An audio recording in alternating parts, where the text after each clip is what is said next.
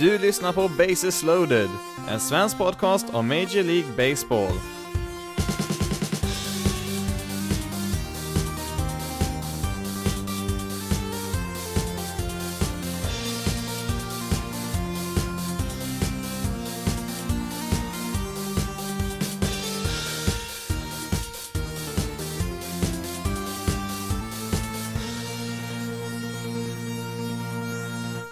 Och välkommen till veckans avsnitt av Bases loaded, en svensk podcast om Major League Baseball. Veckans avsnitt blir ju en dag senare än vanligt eftersom att jag ville få med alla lag på rätt slutspelsplats. Eh, det avgjordes ju först eh, sent på söndagskvällen där så att jag väntade med tills på måndagen här att eh, spela in så att vi fick med alla lagen där på rätt platser. Då är ju grundspelet i Major League Baseball 2019 avklarat och eh, ja, det var ju ganska höga toppar på sina håll i tabellen och ganska djupa dalar också. För första gången har vi fyra lag som har vunnit 100 eh, eller fler matcher under en säsong, men vi har ju också fyra andra lag som förlorade över 100 matcher. Någon gång i kommande avsnitt så hade jag väl tänkt att åtminstone snabbt prata lite kort om eh, varje lags säsong, men i veckans avsnitt så blir det bara slutspelsnack. Tänkte börja med wildcard-matcherna som drar igång först här nu i veckan. Eh, nu på tisdag här, samma dag som detta avsnitt eh, kommer att eh, komma ut på, så spelar ju Brewers mot Nationals i Washington på natten då, svensk tid. Sen ett dygn senare så spelar även Oakland mot Tampa Bay. I Oakland spelas den matchen och jag tänkte vi kan börja med den sistnämnda matchen där. Att det blev just eh, Tampa Bay mot Oakland i wildcard-matchen här i American League, eh, ja det var väl det mötet jag själv helst ville se också bland de lagen som fanns med där i slutet i jakten på de platserna där och mm, ja, Indians i all ära men jag tycker väl, eh, ja de får skylla sig själv lite, lite grann med tanke på hur de verkar räkna med att kunna fortsätta hålla greppet i American League Central även i år och istället för att satsa fullt ut och förstärka sin roster så sålde de ju av lite spelare och Eh, ja, det ser vi ju resultatet av nu. Framförallt så kändes väl förlusten av Michael Brantley ganska tung där i deras outfield. Han blir ju free agent där som skrev på för Astros under vintern så att eh, han saknar man ju ganska mycket där i år i Indians. I vilket fall som helst så får vi då se två på många sätt väldigt liknande lag här i wildcard-matchen i American League. Tampa Bay Rays hade ju inför säsongen lägst payroll i hela MLB, alltså hur mycket de betalar ut i löner till sina spelare. Sen man började ha koll på lagens officiella payrolls någon gång där på 70-talet så, Ehm, ja, då har bara ett annat lag lyckats ta sig till slutspel med eh, lägst eh, löner i ligan och eh, det var faktiskt just Oakland Ace förra säsongen. Båda lagen har ju också avslutat säsongen väldigt bra och eh, det är inte så jättemycket som separerar lagen. Oakland har väl varit något vassare här på slutet eh, och eh, på hemmaplan så får väl de ändå ses som favorit här i matchen, men med det sagt så kan ju precis vad som helst hända i en enda match, så att det finns ju absolut inga garantier på vad som kommer att hända här. Tidigare i år så förlorade Race med 10-2 mot Royals och Oakland förlorade i en match mot Orioles med 12-4, alltså två av årets sämsta lag i MLB kan med andra ord krossa slutspelslag så att det, det är som sagt omöjligt att säga vad som kommer hända i bara en enda match.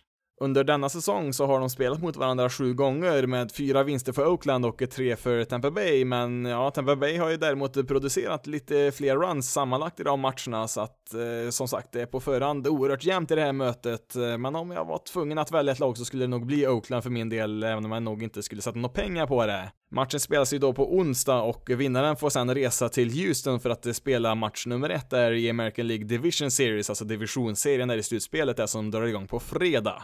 Skadeläget i Oakland ser väl relativt bra ut. Både Lutz Revino och Blake Trinen är ju skadade och missar resten av säsongen. Det här var ju två nyckelspelare i Oaklands bullpen förra året, men båda har ganska överraskande spelat väldigt dåligt i år och hade troligtvis fått begränsat med speltid i oktober om de ens kommit med i Oaklands slutspelsroster. Som jag nämnt i tidigare avsnitt så har ju både AJ Puck och eh, Jesus Luzardo flyttats upp på deras MLB-roster och eh, ja, det har ju gått väldigt bra för dem. Framförallt eh, Luzardo där har ju varit riktigt bra. Till sist har vi Mark Canna som har kommit lite grann från ingenstans i år i Oaklands outfield. Han är väl lite av ett frågetecken. Han åkte ju på lite problem i sin ljumske under veckan och är väl inte helt hundra, men ja, han kan väl nog spela om man verkligen behöver.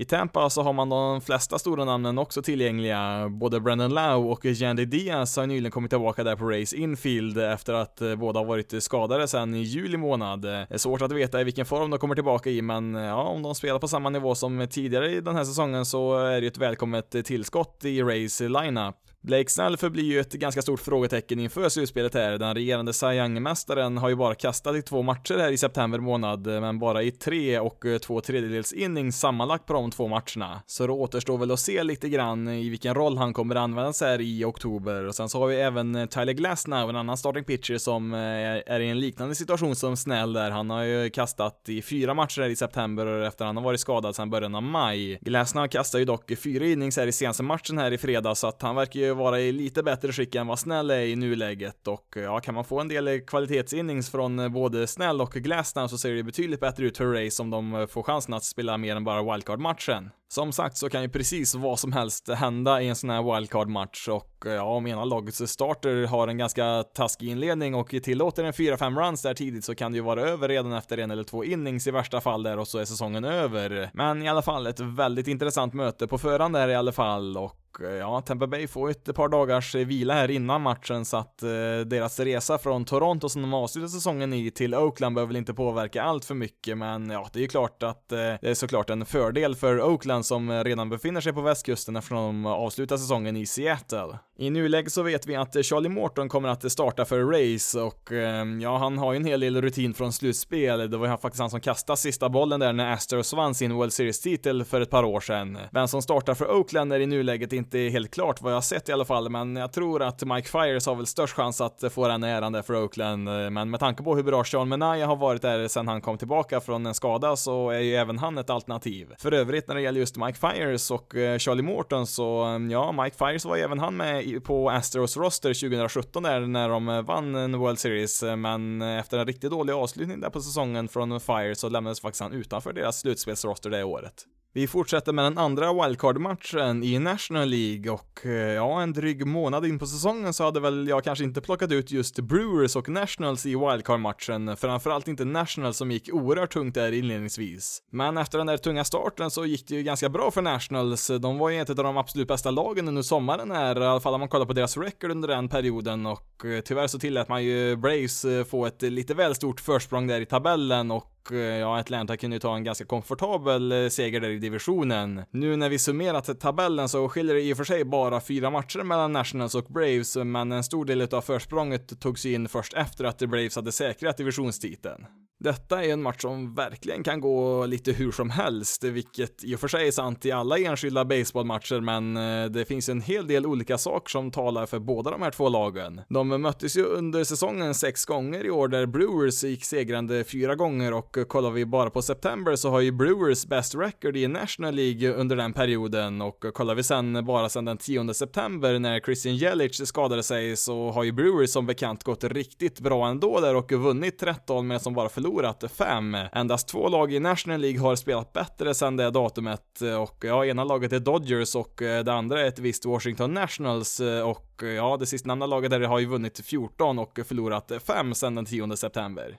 Max Scherzer kommer att ha bollen i handen eh, när den här matchen startar under natten svensk tid här på tisdagen och eh, vi vet att han inte riktigt har kommit tillbaka i sin vanliga form efter lite skadebekymmer under sommaren här, men om det finns någon pitcher i MLB som på ren och skär vilja och envishet kan bära sitt lag genom en match så ja, då är det väl Max Scherzer ändå. På andra sidan där för Milwaukee så är det ju då Brandon Woodruff som får bollen där och eh, det är väl också lite oklart hur det ser ut där. Han har ju helt klart varit deras bästa starting pitcher när han väl har varit frisk, men eh, likt Blake Snell då i Tampa Bay så har ju han också missat drygt två månader här med en skada och endast kastat i två matcher i september och ja, det har ju dessutom bara blivit två innings per match. Woodruff eh, snittade ju över sex innings per start innan han eh, blev skadad här, så att han kan ju absolut kasta långt in i matcher, men i wildcard-matcherna här så tror jag nog att hans, eh, ja, hans hälsotillstånd kombinerat med en helt avgörande slutspelsmatch, att vi nog inte får se mer än just kanske två, högst tre innings från Woodruff. Och som tur är för Brewers så behöver han nog inte kasta så mycket mer än så. För alla brister som finns i Brewers lagbygge så har de ju en bullpen som är byggd på att få en out åt gången och en manager som verkligen vet hur man ska hantera dem. Craig Council som är Brewers manager har för andra året i rad med expanderande rosters här i september lyckats matcha sina pitchers optimalt här i alla tänkbara situationer och ja, i en match som wildcard-matchen där hela säsongen står på spel tror jag verkligen att det är en fördel för Brewers när det gäller deras managers. Nationals motsvarighet Dave Martinez har väl istället eh, kritiserats en hel del för sina förmågor att hantera en bullpen men har väl samtidigt inte haft så här jättemycket att jobba med där heller när det gäller de relievers som finns tillgängliga. Den kanske enskilt eh, viktigaste faktorn här i matchen, det är ju hur långt Max Scherzer kan kasta här. Är han ute efter, ja, redan efter en tre innings eller så, så blir det nog extremt tufft för Nationals att matcha Brewers reliever för reliever. Jag tror nog att eh, man kommer behöva minst fem, kanske till och med sex innings eh, i alla fall från Scherzer för att det ska gå vägen för Nationals, vilket såklart är fullt möjligt. Sen så är det ju också svårt att veta om man i ett nödläge också väljer att vända sig till Patrick Corbin eller Steven Strasberg, Nationals andra väldigt duktiga starting pitchers där, om det inte finns någonting att förlora om man slänger in dem där, om Scherzer måste lämna tidigt. Nationals har väl ett litet övertag i alla fall när det gäller friska spelare. Förutom att Brewers saknar sin regerande MVP så har man ett par andra småskador främst på sina outfielders. Lorenzo Kane har ju plågat sig själv genom nästan hela säsongen med diverse skador, men ändå har han spelat en 148 matcher på något sätt i år. Sen så har vi även Ryan Braun där som har haft lite bekymmer i sin vad. Han lämnade ju en match här i fredags på grund av det och spelar ju varken på lördagen eller söndagen här. Brewers har ju verkligen gjort en enorm urladdning här på slutet utav säsongen eh, likt förra året eh, och nu blir ju frågan då om man kan ladda om en gång till här nu i oktober. På sikt så tror jag nog inte att Brewers eh, kommer att ta speciellt stor chans att avancera långt i slutspelet i år här, men just i wildcard-matchen så tror jag absolut att det här är ett lag som har en rätt bra chans att kunna vinna den. Men sen då att ta sig an Dodgers där i divisionsserien som man får möta om man vinner här, ja det tror jag nog inte att de klarar av. Där tror jag nog att Nationals har betydligt större chans att eh, kunna ge Dodgers en match eh, och eh, ja, det är väl Nationals som ändå får vara favoriter där i wildcard-matchen. Det är ju på deras hemmaplan man spelar, men kan väl inte heller säga att de är några storfavoriter där i det här mötet.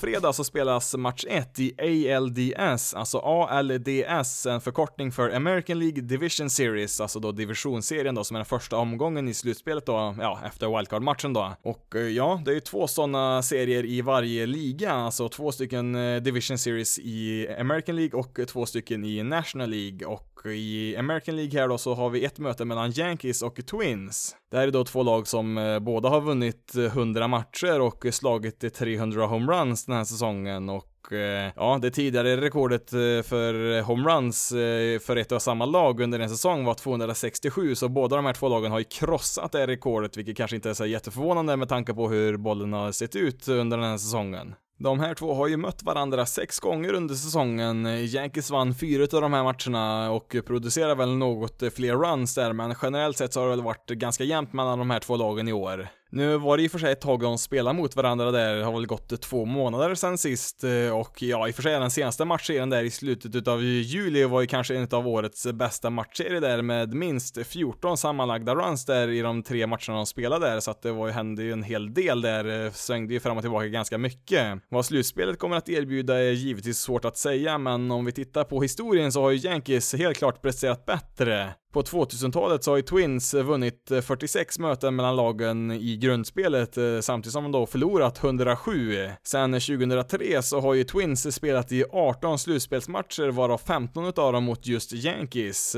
Hur många utav de här matcherna har då Twins lyckats vinna? Jo, två stycken. Två vinster, 13 förluster mot Yankees i slutspelet under 2000-talet, vilket säkert ger Yankees åtminstone ett litet mentalt övertag här. Senast de här två lagen möttes då i slutspel, det var i wildcard-matchen 2017 där Yankees eh, segrade med 8-4. Inledningsvis såg det dock ut som att det skulle bli katastrof för Yankees då deras starter Luis Severino fick plockas ut där redan i första inningen med bara en out eh, och då hade han redan tillåtit tre runs. Eh, tur då för Yankees del, det var att de kunde svara direkt där med tre runs även de där i första inningen mot Irvin Santana som startade för Twins där som fick, ja han fick komma ut där efter två innings. Efter honom så skickade man in Jose Berrios som möjligtvis kommer få starta första matchen för Twins i den här matchserien i år då och eh, ja, han tillät tre runs där på lika många innings i den här wildcard-matchen då för ett par år sedan så att han är säkert sugen på revansch här. Om vi bara för en liten kort stund här ignorerar alla tidigare möten mellan Yankees och Twins i slutspel så, ehm, ja då är Yankees eh, favoriterna i det här mötet absolut eh, och har ju dessutom hemmafördel här i serien. Twins har ju haft en fantastiskt bra säsong i år men frågan är ju hur många av lagets eh, över 100 vinster som är resultatet av att eh, spela i ett väldigt svagt American League Central.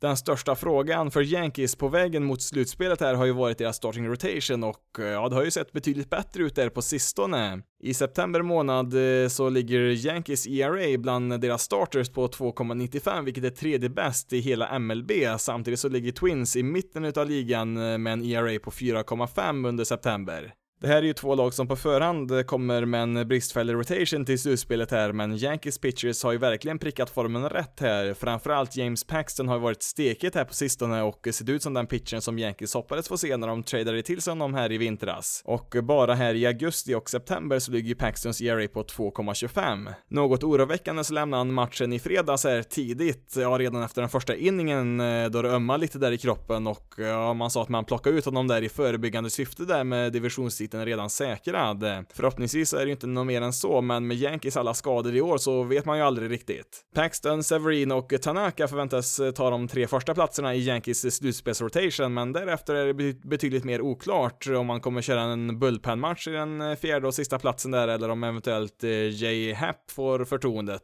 Eh, Cissi Sabathia har ju nu i slutet fått kasta från eh, Yankees bullpen och tror spela där även under slutspelet. Sabathias knä har ju placerat honom på deras injured list eh, tre gånger bara i år och ja, förhoppningsvis så kan han få kroppen att eh, ta sig igenom ett sista slutspel här som en reliever istället. För övrigt om vi kollar på deras lineup så saknas ju fortfarande deras catcher Gary Sanchez och eh, deras designated hitter Edwin Encarnacion som förhoppningsvis eh, ska vara tillbaka här lagom till första slutspelsmatchen här på fredag. Om vi istället kollar på Twins roster så, ja, då har vi deras outfielder Max Kepler där som bara spelat några enstaka matcher de senaste veckorna på grund av en axel som har besvärat honom. Han sägs ju kunna vara tillbaka när slutspelet börjar här och Twins behöver ju honom. Deras outfield har väl i och för sig sett skapligt ut även när han inte spelar, men Kepler har ju slagit igenom ganska rejält här nu under hans fjärde säsong i MLB och det är ju helt klart ett lyft när han väl är frisk där i deras lineup. Det kanske största skadebekymret just nu för Twins, det är ju deras eh, infielder Louise Arise eh, som eh, fått alldeles för lite uppmärksamhet i den här podden om man får vara lite självkritisk.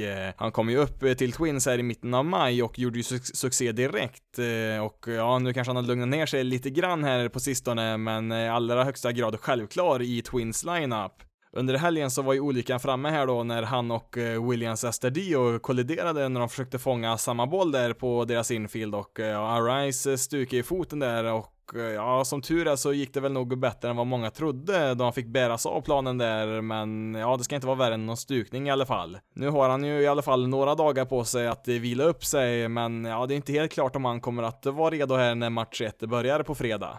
Avslutningsvis då så tror jag nog att det blir Yankees som eh, tar sig vidare här till slut. Eh, de är i bättre form och eh, framförallt presterar deras rotation väldigt bra just nu och Eh, sen så har man en eh, ganska bra bullpen där också som man kan eh, bara rada upp Zach Britton, Adam Ottavino och Aroldis Chapman och ja, Tommy Canley har inte varit så dum han heller där. Men förhoppningsvis då så får vi se en svängig historia likt det senast de möttes här i år. Twins har ju haft en väldigt fin säsong, men här tror jag nog tyvärr att det blir stopp för deras del. Besegrar de Yankees så, ja, då är det helt klart en skräll och ett misslyckande från Yankees sida. Då fortsätter vi med Houston Astros som inte har någon motståndare än så länge. De kommer ju få möta vinnaren i mötet mellan Rays och eh, Oakland där i wildcard-matchen. Mot Tampa så förlorade Astros 4 av 7 matcher och mot Oakland så vann de 11 av 19. Eh, trots det så tror jag nog att de hellre spelar mot Tampa Bay då de förlorade tre i rad här mot Oakland senast här för ett par veckor sedan och eh, ja, de har ju förlorat sex, sex av sina åtta senaste matcher mot just Oakland.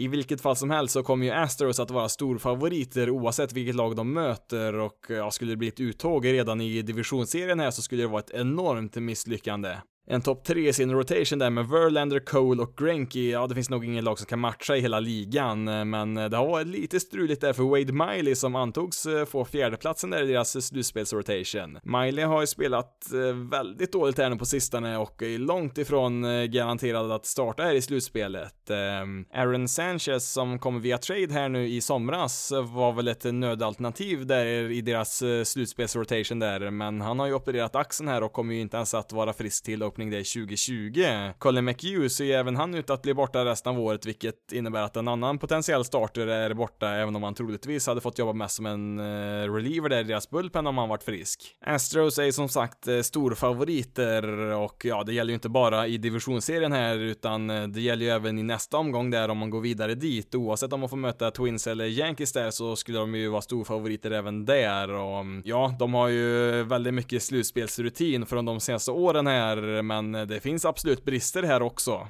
Det finns ju även ett litet orosmoment där i deras lineup eh, då deras shortstop eh, Carlos Correa inte spelat den senaste veckan här på grund av en skadad rygg.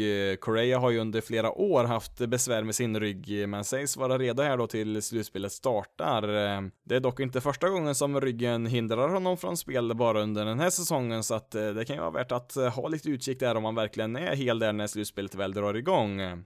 Men avslutningsvis här då om Astros, eh, ja allt utom en resa till eh, årets World Series eh, kommer ju troligtvis vara en besvikelse och ja, man har ju dessutom säkrat hemmaplan i hela slutspelet oavsett vem man möter längs vägen. Även om jag då inte vet vem de möter i divisionsserien här ännu så blir jag ju väldigt förvånad om det inte är just Astros som avancerar till nästa omgång.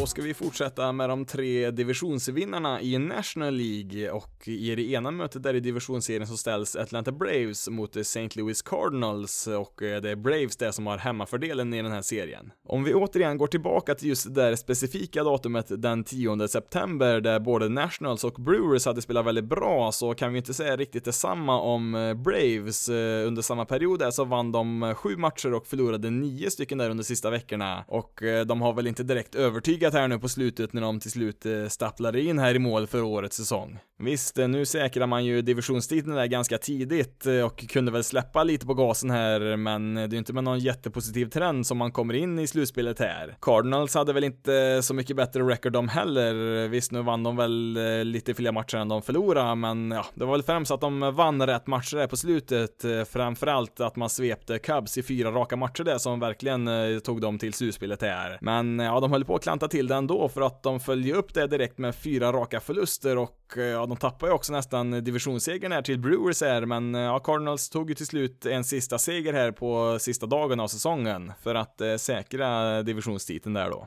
Skadeläget då i Atlanta Braves, eh, det är väl att de främst har lite rollspelare som eh, kommer missa slutspelet på grund av just skador då och eh, det är väl främst då bänkspelare som ger lite djup och flexibilitet i deras lineup.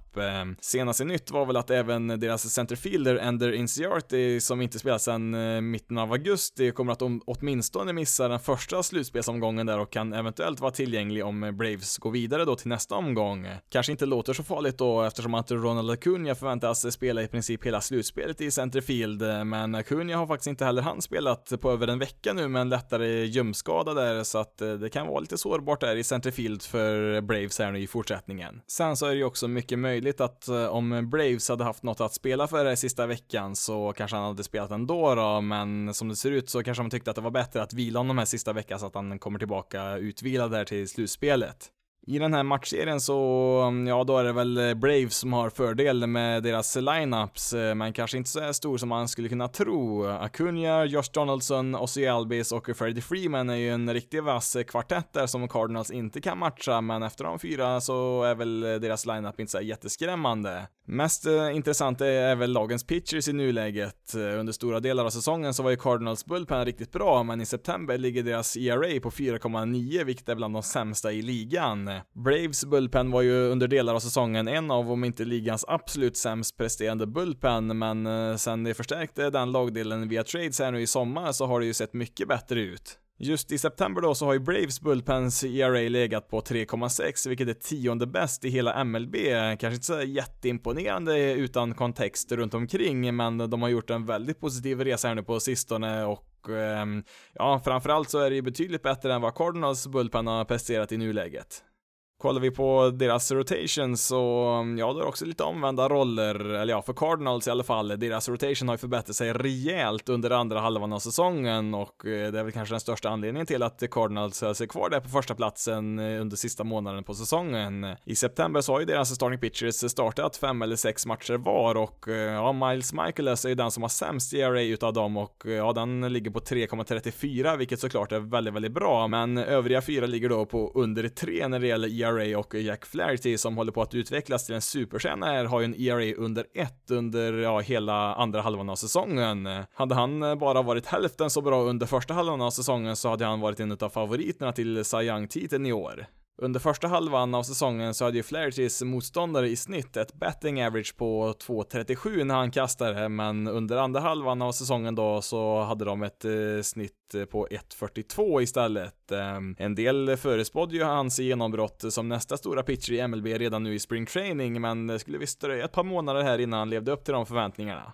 Under säsongen så vann Braves fyra utav de sex matcherna som lagen spelar mot varandra och ja, det är väl Braves som är favoriterna här, men skulle inte säga att de är så här jättestora favoriter. Jag skulle väl tro att Braves har bättre chanser att gå långt i ett slutspel och jag tror nog att de har bättre chans än Cardinals, eh, exempelvis mot Dodgers om de skulle gå till nästa slutspelsrunda och ja, Cardinals hade i och för sig mer framgångar mot just Dodgers i grundspelet jämfört med Braves, men jag tror nog ändå att eh, Braves eh, byggt bättre för att klara av ett långt slutspel. Eh, men eh, ja, det ser väl ut att kunna gå lite hur som helst här, eh, men jag tror nog att vi får se Dodgers mot Braves i nästa slutspelsrunda där, men jag skulle absolut inte bli chockerad om Cardinals faktiskt vinner den här matchserien heller. På tal om just Dodgers så ska ju de såklart först och främst ta sig vidare från divisionsserien här i slutspelet och det ska de ju försöka göra antingen mot Brewers eller Nationals då beroende på vilket lag som vinner wildcard-matchen. Allt annat än en resa till en World Series för tredje året i rad, eh, ja det är väl ett fiasko för Dodgers och en tredje raka förlust där i en World Series skulle ju vara ett misslyckande. 106 vinster är ju imponerande, absolut, men eh, det tror jag nog inte Dodgers bryr sig om alls, eh, mer än att de får hemmafördel här mot alla lag i slutspelet, bortsett från om de skulle möta Astros i en World Series. Astros vann ju 107 matcher om på säsongen. På skadefronten så ser det också rätt bra ut. Eh, som alla andra lag så finns det en, eh, ja, en del småskador som ligger och stör sådär, men ja, det är väl främst Rich Hill där som är lite av ett frågetecken. Han eh, missar ett par månader av säsongen med en knäskada här, men har ju nyligen kommit tillbaka här i begränsad utsträckning. Troddes väl först att han skulle kunna komma tillbaka och hjälpa till i slutspelet som en reliever, men enligt de senaste rapporterna så är det inte helt omöjligt att han blir en av deras fyra starting pitchers här i slutspelet ändå.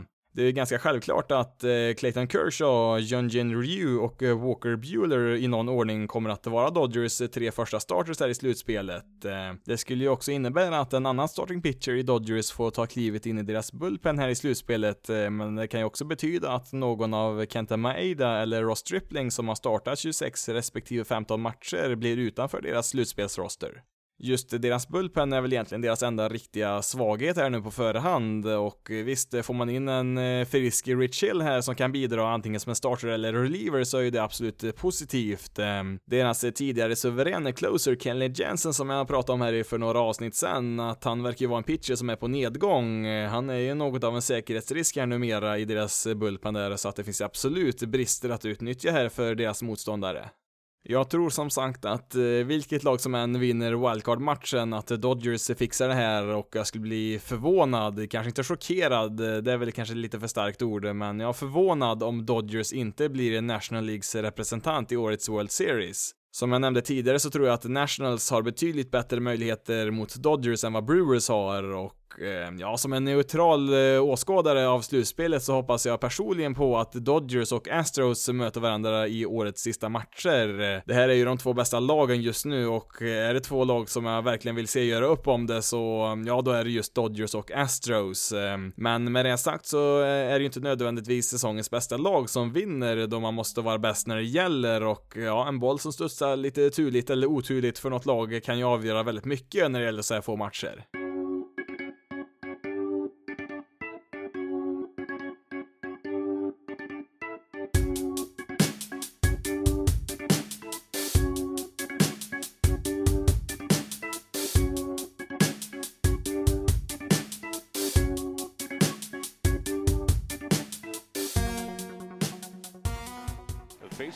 Franchise for 15 seasons. The Kings 2-2. Alex cutting across. 106 pitches. The end of an era.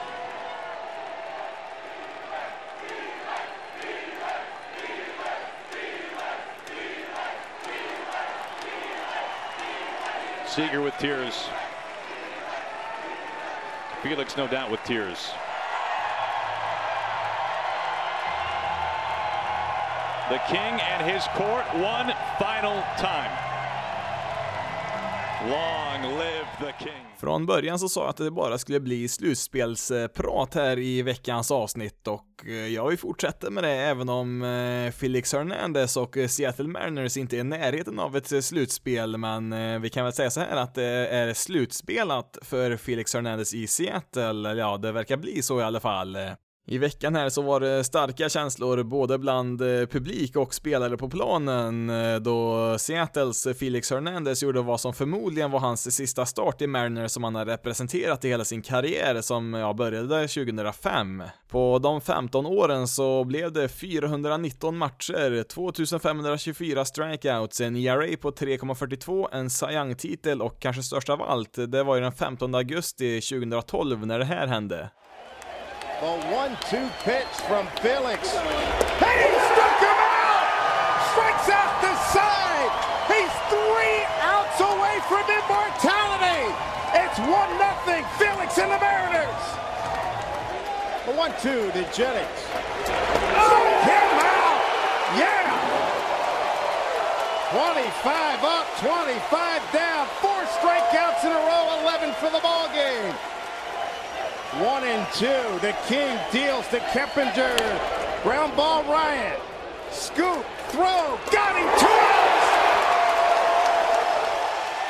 The Seattle Mariners, Felix Hernandez, the 2-2. He got him! 34 years, 119 games.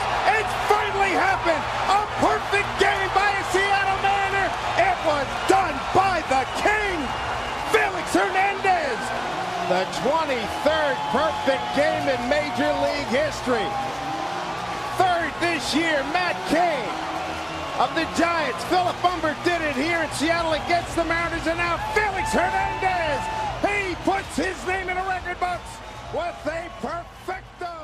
Där hörde du när Felix Hernandez kastade en perfect game, den 23 i MLB-historien och eh, det har faktiskt inte hänt några fler gånger sedan dess. Trots att Mariners under så många år hade ett eh, så dominant ace i sin rotation så har ju King Felix inte kastat en enda inning i ett slutspel. Under många mörka år där så var ju Felix en av väldigt få ljuspunkter där för Seattle-fansen, så det var ju såklart mycket känslor där när han startade för sista gången då i år på hemmaplan, eh, då det troligtvis inte kommer bli något mer spel för honom där i Seattle, i alla fall inte nästa år här när han blir free agent. För den som har följt MLB bara de senaste åren så kanske man inte direkt har fått se den här dominanta pitchen som han faktiskt var under många år. Han skrev på sitt eh, stora kontrakt värt 175 miljoner dollar eh, 2013 och hade två riktigt bra säsonger till där innan han 2015 för första gången på många år hade en säsong som eh, ja, bara var okej. Okay. Sen dess så har det ju tyvärr bara gått ut för på planen. Hans ERA la ju på 5,5 förra året och nästan 6,5 i år. Han är ju bara, mm, ja, bara och bara 33 år gammal, men eftersom att han debuterade redan som 19-åring så spekuleras i om hans kropp helt enkelt är slutkörd efter så många år i MLB. Han säger själv att han vill fortsätta spela, men han lär nog få nöja sig med ett minor League-kontrakt med en inbjudan till spring training i bästa fall här nu till nästa säsong. Eh, jag tror nog att någon kommer att chansa på honom här till våren, men samtidigt så är det väl inte helt omöjligt att eh, andra MLB-lag håller sig borta från en av ligans sämsta starting pitchers de senaste två, tre åren här. Det har väl också varit lite frostiga relationer mellan honom och lagets front office här på sistone, så att det är väl ganska troligt att han får hitta ett nytt lag nästa år om han vill fortsätta spela. Hur det än blir nästa år så har ju Felix Hernandez haft en fantastisk karriär så här långt eh, och eh, den är väl på gränsen till Hall of Fame-värdig men eh, ser väl nog ut som han hamnar strax utanför om han inte kan komma tillbaka om ett par säsonger till med bra spel men det ser ju inte jättelovande ut på den fronten tyvärr. And look who's coming out. It'll be Bumgarner against Kershaw. Will Smith, Kershaw both giving Bumgarner his moment.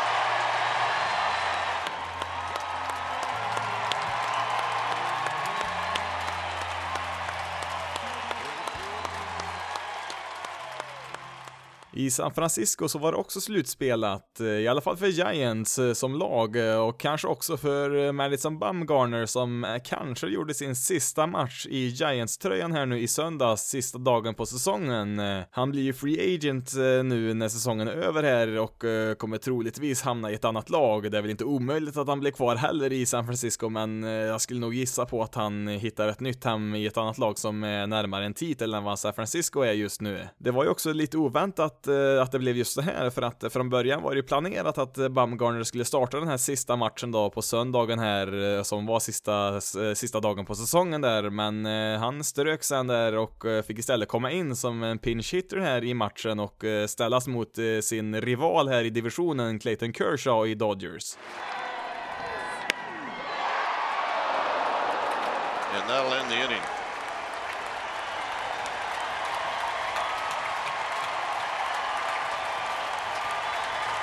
The big fella walking off. Tyvärr för hemmapubliken så blev det inget sån här sagolikt slut här för Bumgarner. Han skickade iväg en line drive där rätt i handsken på Jed Jerko som stod där på tredje bas där, så att eh, ja, man kan ju inte få allting, men eh, ja, det är ju slutet på en era här eventuellt i San Francisco. Ett tredje och sista farväl jag tänkte ta upp här, det hade vi i Cincinnati när deras radiokommentator Marty Brenneman kommenterade sin sista match efter 46 år på jobbet. Eh, han har alltså varit med där sedan mitten av 70-talet där med The Big Red Machine där i Cincinnati när Reds var som allra bäst och mm, ja, Brenneman är ju en av ganska många kommentatorer här nu på ganska få år som har pensionerat sig. De eh, försvinner en efter en här. Vin Scully som är den mest eh, legendariska av alla pensionerade sig för några år sedan här som Dodgers eh, kommentator och eh, ja, de som sagt det försvinner ju fler och fler här nu, men det finns ju några kvar och jag tänkte passa på att eh, tipsa er som har möjlighet att kolla matcher på MLB TV där man faktiskt kan ändra och lyssna på radiokommentatorerna och framförallt då om ni får chansen att kolla på Milwaukee Brewers. Där har man nämligen en annan gammal kommentator, Bob Uecker, som också varit med hur länge som helst. Han är helt fantastisk att lyssna på där och och eh, han är tyvärr också eh, börjar bli lite gammal här så att eh, det är väl bara en tidsfråga innan han går i pension. Numera så kommenterar han mestadels hemmamatcher då han inte orkar med de här längre resorna och jag har väl inte hört hur det blir nästa år än, men förhoppningsvis så finns han väl med i alla fall en säsong till, så att han kan verkligen tipsa om att eh, försöka passa på att lyssna om ni har möjlighet då när ni kollar på Brewers matcher. has a new sign from Blanco. He's ready and delivers. Morgan a smash up the middle, base hit to center.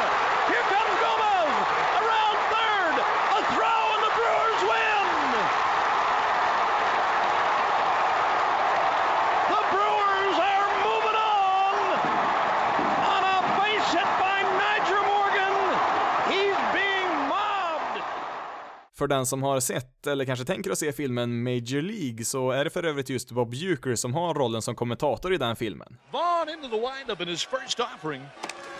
Just a bit outside. He tried the corner and missed. Då tänkte jag snabbt avsluta här med veckans bästa och sämsta, men först så tar vi veckans statistik. Då tänkte jag börja med Houston Astros som under hela säsongen 2019 inte gett en enda intentional walk till en motståndare, vilket är första gången i hela MLB-historien som det har hänt. Jag har faktiskt en sak till här på veckans statistik och eh, då får vi hoppa tillbaka till 1995 när den säsongen avslutades och eh, specifikt i Atlanta Braves sista matcher där för att de avslutade den säsongen med tre raka förluster borta mot New York Mets eh, och om vi kollar specifikt på bara den sista matchen där så förlorade Braves i extra innings där specifikt den elfte inningen på en walk-off hit där från Mets. Men ja, nu gick det ju bra för Braves där ändå som gick och vann en World Series där senare i slutspelet. Om vi sen vrider framtiden igen till nutid, närmare bestämt i fredags, eh, så spelar Atlanta Braves eh, återigen borta mot New York Mets, eh, en match de förlorade med 4-2. Sen i lördags så förlorade de igen med 3-0 och sen under söndagen, den sista matchen på säsongen, så hände det här i den elfte inningen. And Dom cracks one deep right center,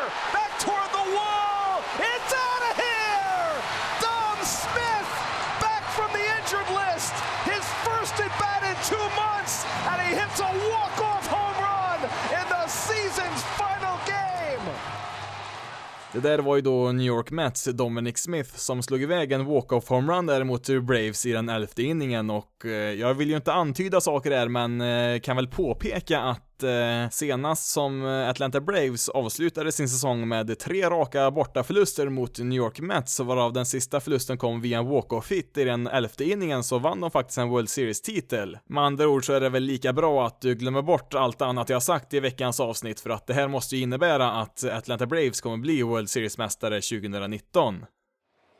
Hits it high in the air, right center field. Hamilton looks back. He's at the wall. He leaped. It's gone! Home run! Number 53! And Pete Alonso stands alone as Major League Baseballs rookie home run king. Veckans bästa får gå till Pete Alonso som eh, slog iväg sin 53 homerun för säsongen, vilket är ett nytt rekord för en rookie under en och samma säsong. Aaron Judge hade ju det tidigare rekordet på 52, men ja, Alonso kom ju förbi här sista dagen på säsongen. Eh, visst, eh, bollen är ju som den är, men ja, 53 homeruns som en rookie, det är, det är väldigt imponerande oavsett och Ehm, ja, sen så hade vi väl egentligen kanske en prestation som var ännu bättre, men eh, det fanns inte lika bra ljudklipp på det. Det är nämligen så att Justin Verlander kom upp i 3000 strikeouts här i sin karriär i sista matchen för året som han spelade och eh, jag trodde nog inte han skulle komma upp i det, men han hann dit precis i sista matchen och eh, ja, 3000 strikeouts är en väldigt exklusiv klubb. Verlander är ju bara den 18 pitchern i MLB-historien som når den drömgränsen och Eh, ja, även Cissi Sabathia nådde, nådde ju den gränsen, även han eh, tidigare i år. När det väl hände så var det väl kanske inte riktigt på det sättet som de flesta hade tänkt sig att det skulle ske på, utan eh, när han strikade ut eh, sin 3000 motståndare där så mm, lyckades Astros catcher Robinson Chirinos inte fånga bollen och det innebär ju då att Angels-spelaren som blev utstrikad där fick springa till första bas där och var ju säker där och det innebär också att hans strikeout räknades fortfarande även om Angels fick en base runner där på spelet. Och ehm, ja, det var väl inte riktigt på det sättet som de flesta hade sett framför sig när han skulle få sin 3000 strikeout där, men eh, ja, de strikeouts räknas ju de också. Lite extra imponerande var väl också att han nådde 300 strikeouts för säsongen här i samma match och eh, han är ju faktiskt den andra pitchen i Astros som har 300 strikeouts den här säsongen. Garrett Cole har ju redan nått den gränsen och det är faktiskt bara andra gången i MLB-historien som ett och samma lag har två stycken pitchers med 300 strikeouts i en och samma säsong. Veckans sämsta, mm, ja, jag hade lite svårt att hitta något, men eh, sen så kom jag på att jag skulle kolla hur det gick för mitt Tigers i år och eh, där såg jag att de avslutade säsongen med 47 vinster och 114 förluster. En vinstprocent under 30% alltså. Förra året så vann ju även Baltimore 47 matcher och de var ju riktigt urkassa förra året, eh, men de hade i alla fall en ursäkt att de spelade i samma division som Red Sox, Rays och Yankees, tre väldigt, väldigt bra lag. Tigers spelar ju samtidigt i ligan ligans absolut sämsta division och vinner ändå bara 47 matcher. Ja, visst, eh, anledningen till att det är ligans eh, sämsta division är ju mycket på grund av just Tigers då, men herregud vilket eh, bottennapp. Visst, Twins och Indians är väl två rätt bra lag, men de är väl inte så att man kan jämföra dem med förra årets Red Sox och Yankees direkt där och mm, ja, jag vet inte riktigt vad man ska säga. Det finns väl inget att säga mer om Detroits säsong mer än att säga grattis till första, första valet i draften nästa år, för andra gången på tre år. Hjälp. Ja, då får det nog räcka där för veckans eh, avsnitt innan jag blir allt för bitter här och eh, ja, nu är slutspelet igång här då äntligen. Eh, tisdag och onsdag har vi då wildcard-matcherna först här för att sen rulla på med divisionsserierna där från och med torsdag, fredag där. Detta är ju då avsnitt nummer 30 av denna podcast och det var väl någonstans där jag hade tänkt mig att hamna när säsongen var över. Har väl några avsnitt kvar här innan slutspelet tar slut här, men eh, tack så jättemycket för att ni har funnits med och lyssnat här, ni som varit med i hela grundspelet och eh, jättekul med er som har kommit med längs vägen också givetvis. Du kan följa Basis loaded på Facebook, Twitter och Instagram. Då kan du kolla i beskrivningen på avsnittet där för länkar eller leta upp Basis loaded SE på de plattformarna.